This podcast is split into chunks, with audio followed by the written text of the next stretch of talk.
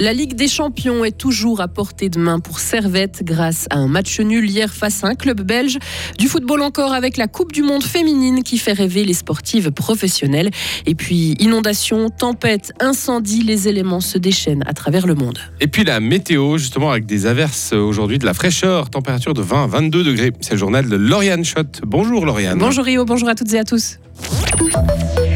Servette peut continuer de rêver de la Ligue des Champions. Les footballeurs genevois ont fait match nul hier soir, un partout, face aux Belges de Genk.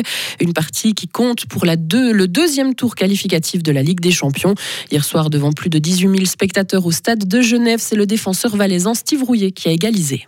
Quelque chose de spécial, d'unique. Et j'espère reproduire cette performance, mais forcément avec, euh, avec la tribune nord en face. Et c'était un moment un peu magique pour moi, mais aussi pour l'équipe. Quand on égalise, je pense que ça, porte encore un peu plus euh, vers l'avant. Euh, et offensivement, on avait envie de concrétiser ce match avec, euh, avec une victoire. Mais c'est sûr, ça sera un soir que je pourrai toujours m'en souvenir. Et cela fait 24 ans que Servette n'a plus joué à ce niveau. Et le match retour aura lieu mercredi prochain en Belgique. On continue de parler de football, la Coupe du Monde féminine qui fait vibrer les sportifs et les sportives. Oui, à l'instar de la footballeuse fribourgeoise Laura Dro, qui a rejoint il y a une semaine son nouveau club, le Turbine Potsdam à Berlin.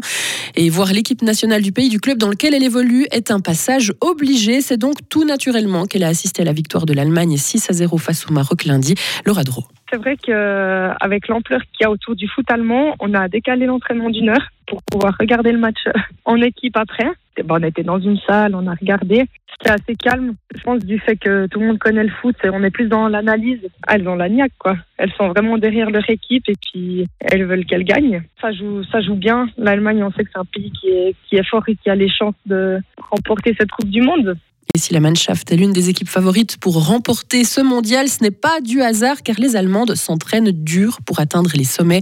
Laura Drou en fait d'ailleurs l'expérience. C'est assez intense. En trois jours, on fait six entraînements. Après un jour de congé, on repart pour trois jours, six entraînements. Un jour de congé, donc c'est très intensif. Les trois premiers jours, j'étais morte. Je ne savais plus comment je m'appelais. C'est vraiment plus physique, euh, même niveau, alors que ce soit au niveau endurance ou bien force, euh, elle s'arrête jamais. C'est vraiment des machines. Franchement, dans le championnat suisse, tout ça, je me sentais bien physiquement. Je suis arrivée ici, alors euh, là, je suis la dernière sur tous les points, quoi. Mais ça va venir. Au moins, j'ai une marge de progression et puis quand ça me semblera facile, ce sera une bonne chose. C'est que j'aurais bien travaillé. Et les matchs amicaux commencent déjà ce week-end pour le Turbinet Potsdam. Le championnat de deuxième division démarrera le 20 août. Quant au mondial féminin, il se poursuit. Le prochain match de la Suisse aura lieu dimanche face à la Nouvelle-Zélande.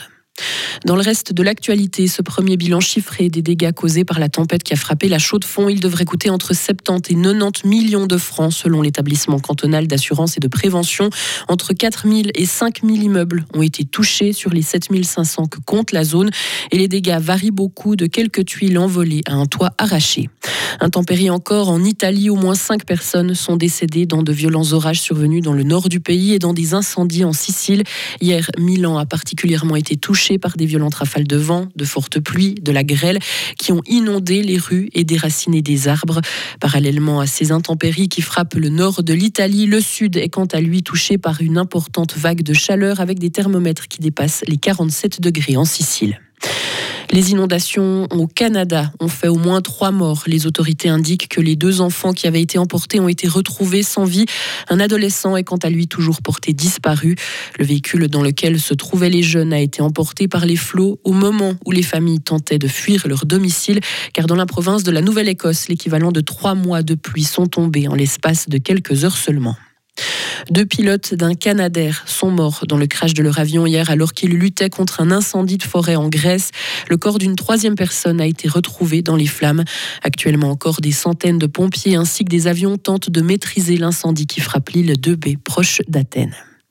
Salah Abdeslam et Mohamed Abrini sont déclarés coupables d'assassinat dans un contexte terroriste. C'est le verdict de la justice belge qui jugeait les attentats djihadistes de 2016 à Bruxelles qui avaient fait 32 morts. Leurs peines de prison seront prononcées en septembre, comme le veut la loi belge. Et les deux hommes ont par ailleurs déjà été condamnés à la prison à vie à Paris pour les attentats de novembre 2015. Plus de 130 personnes sont mortes dans ces attaques. Et enfin, les passes droits pour entrer à Harvard sont sous enquête. Oui, car actuellement, la prestigieuse université permet aux enfants d'anciens diplômés d'être favorisés dans le processus d'admission. Et des associations l'accusent d'avantager encore les étudiants blancs. Une plainte a été déposée. Le gouvernement américain va donc ouvrir une enquête. Retrouvez toute l'info sur frappe et frappe.ch. La météo avec Les Cabs, votre partenaire tout en sécurité. Le temps de ce mercredi, nuageux en début de journée et puis plus ensoleillé l'après-midi avec de la fraîcheur puisqu'on ne décollera pas au-dessus des 22 degrés. Pour demain, un net redout en journée avec une journée ensoleillée et chaude aussi pour vendredi et des orages en soirée de samedi. Le temps redevient estival dimanche.